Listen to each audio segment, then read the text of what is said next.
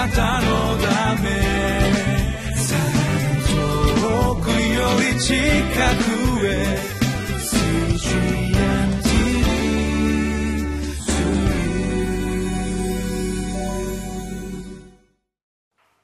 皆さんお元気でしょうか。ホライズンコミュニティチャペルの塩島です。今日もこのリビングライフの時間がやってまいりました。今日のタイトルは罪人が生きる道は真実な悔い改めだけです。2019年5月18日今日の聖書箇所はエレミヤ書3章の19節から25節になります。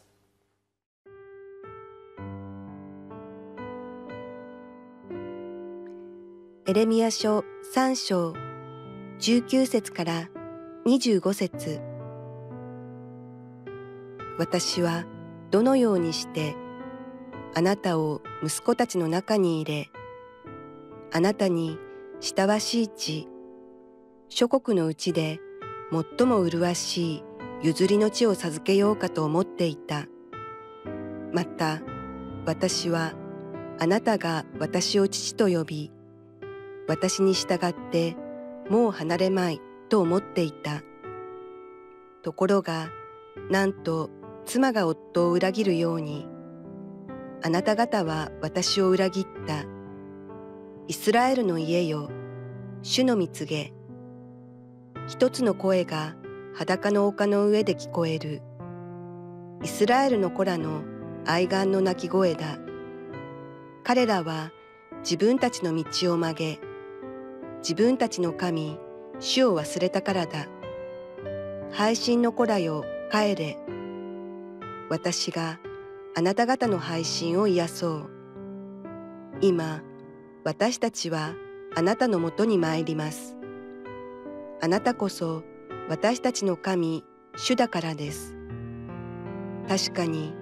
もろもろの丘も山の騒ぎも偽りでした。確かに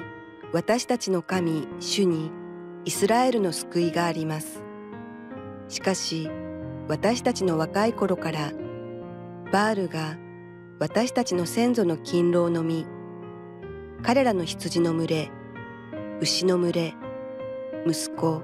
娘たちを食い尽くしました。私たちは恥の中に伏し、侮辱が私たちの覆いとなっています。私たちの神、主に対し、私たちも先祖たちも、私たちの若い頃から今日まで罪を犯して、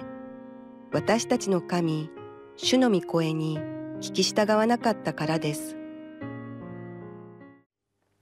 私たちは預言者として召されたエレミヤを通して、この南ユダ王国に語られた裁きについて学んでいます。主が預言者エレミヤを通して語られた裁きの本当の目的は何なのでしょうか。エレミヤ書の3章の19節20節。私はどのようにしてあなたを息子たちの中に入れ、あなたに慕わしい地、諸国のうちで最も麗しい譲りの地を授けようかと思っていた。また私はあなたが私を父と呼び、私に従ってもう離れまいと思っていた。ところがなんと妻が夫を裏切るように、あなた方が私を裏切った。イスラエルの家よ、主の御告げ。それはこのように主がご自分の民としてイスラエルの民をこれほどまでに慕っていたからなのです。その神である主がこのようにイスラエルの民をご自分の子として召し、その子に対してこのように慕わしい地、最も麗しい譲りの地としてこの約束の地であるカナンを与えようとしていたのです。しかし彼らはそのような親の心子知らずではありませんが、自分の思いのゆえにこの主を夫を裏切った妻のように裏切ったのです。ですから主の裁きとは、このように主がご自分の民とされたイスラエルの民をこのように祝福したいと願っていることを知ってもらいたいという切実な思いから出ているということがよくわかります。なら主がご自分の子として召されたイスラエルの民は、ご自身にとってはどのような存在だったのでしょうか。それが申命記の32章の10節から12節に書かれています。主は荒野で獣の吠える荒地で彼を見つけ、これを抱き、世話をしてご自分の瞳のようにこれを守られた。わしが巣のヒナを呼び覚まし、そのヒナの上を舞いかけり、翼を広げてこれを取り、羽に乗せていくように、ただ主だけでこれを導き、主と共に外国の神はいなかったと書かれています。このように主がモーセを通して430年間エジプトの奴隷状態であったアブラハムの子孫であるイスラエルの民をあがなって紅海を渡らせ、この荒野に導いてヨシュアによってこの約束の地であるカナンの地に導き入れたのは、イスラエルの民がご自身にとってご自分の瞳のような存在であることを表すためだったのです。しかしそのような思いを持ってこの約束の地に導きられた民が、すでにその地に住んでいる人々にこの主こそ唯一の神であることを表されるための祝福を用意してくださっていたのに、この地に導きられたイスラエルの民はこの地の住民が神として礼拝していた偶像の神を礼拝し、彼らをご自身のことされた主を裏切ったのです。主はこのように北イスラエルがご自身を裏切ったことに対する裁きとしてアッシリアによって捕囚の民とされました。その主の裁きを見ていながら、同じ偶像礼拝を行ったユダの民よりもずっと罪が軽いと見たのです。そこで主はアッシリアで捕囚となった北イスラエルの民に向かってこのように呼びかけました。エレミヤ書の3章の21節と21節の前半をお読みします。一つの声が裸の丘の上で聞こえる。イスラエルの子らの哀願の嘆きの声だ。彼らは自分たちの右を曲げ、道を曲げ、自分たちの神、主を忘れたからだ。背信の子らよ、帰れ。私があなた方の背信を癒そう。なぜなら、その主の裁きのようにアッシリアの民で捕囚の民となった北イスラエルの民が、このように自分たちの神である主を忘れ、その方を主とするための道を曲げたゆえであることを知って、このように哀願の嘆き声を上げていたからなのです。主はその捕囚の民となっていた地にいた北イスラエルの哀願の声を誰よりも早く聞いていました。それはまさに主が彼らの親であるからでした。なぜなら主が430年間エジプトの奴隷であったイスラエルの民を贖い出した御業は、イスラエルの民が主にとってどのような存在となるためだったのでしょうか。出エジプト記の4章の21節から23節お読みいたします。主はモーセに仰せられた。エジプトに帰っていったら、私があなたの手で授けた不思議をことごとく心に留め、それをパロの前で行え。しかし私は彼の心を堅くなにする。彼は民を去らせないであろう。その時あなたはパロに言わなければならない。主はこう仰せられる。イスラエルは私の子、私の遺語である。そこで私はあなたに言う。私の子を生かせて私に仕えさせよ。もしあなたが拒んで彼を生かせないなら、見よ、私はあなたの子、あなたの遺語を殺す。主はこのようにイスラエルの民を奴隷から解放するために、モーセをエジプトのパロのもとに使わせようとしました。しかし、この世を象徴しているエジプトの王パロはイスラエルの民を解放しようとしないことを知っていました。そこで主はそのパロに向かって、イスラエルは私の子、私の遺語であると言われ、さらにそれは私の子であるイスラエルをパロではなく私に仕えさせるためだと言ったのです。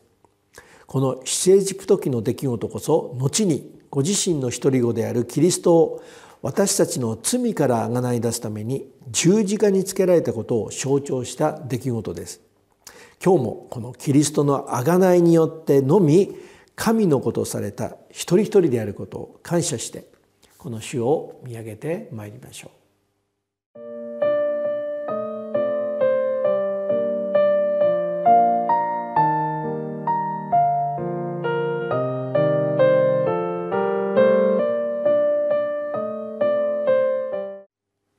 ではこの神の呼びかけに対してどのように私たちが応えることをこの主は願っておられるのでしょうか。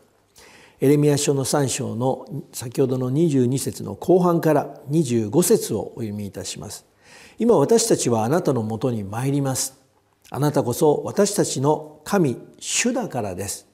確かに諸々の丘も山の騒ぎも偽りでした。確かに私たちの神主にイスラエルの救いがあります。しかし私たちの若い頃からバールが私たちの先祖の勤労の実、彼らの羊の群れ、牛の群れ、息子娘たちを食い尽くしました。私たちは恥の中に伏し、侮辱が私たちの覆いとなっています。私たちの神主に対して私たちも先祖たちも私たちの若い頃から今日まで罪を犯して私たちの神主の御声に聞き従わなかったからです。私たちがこの神の呼びかけに応えることは、この神である主の身元に行くことです。それは私たちの神、主であるからです。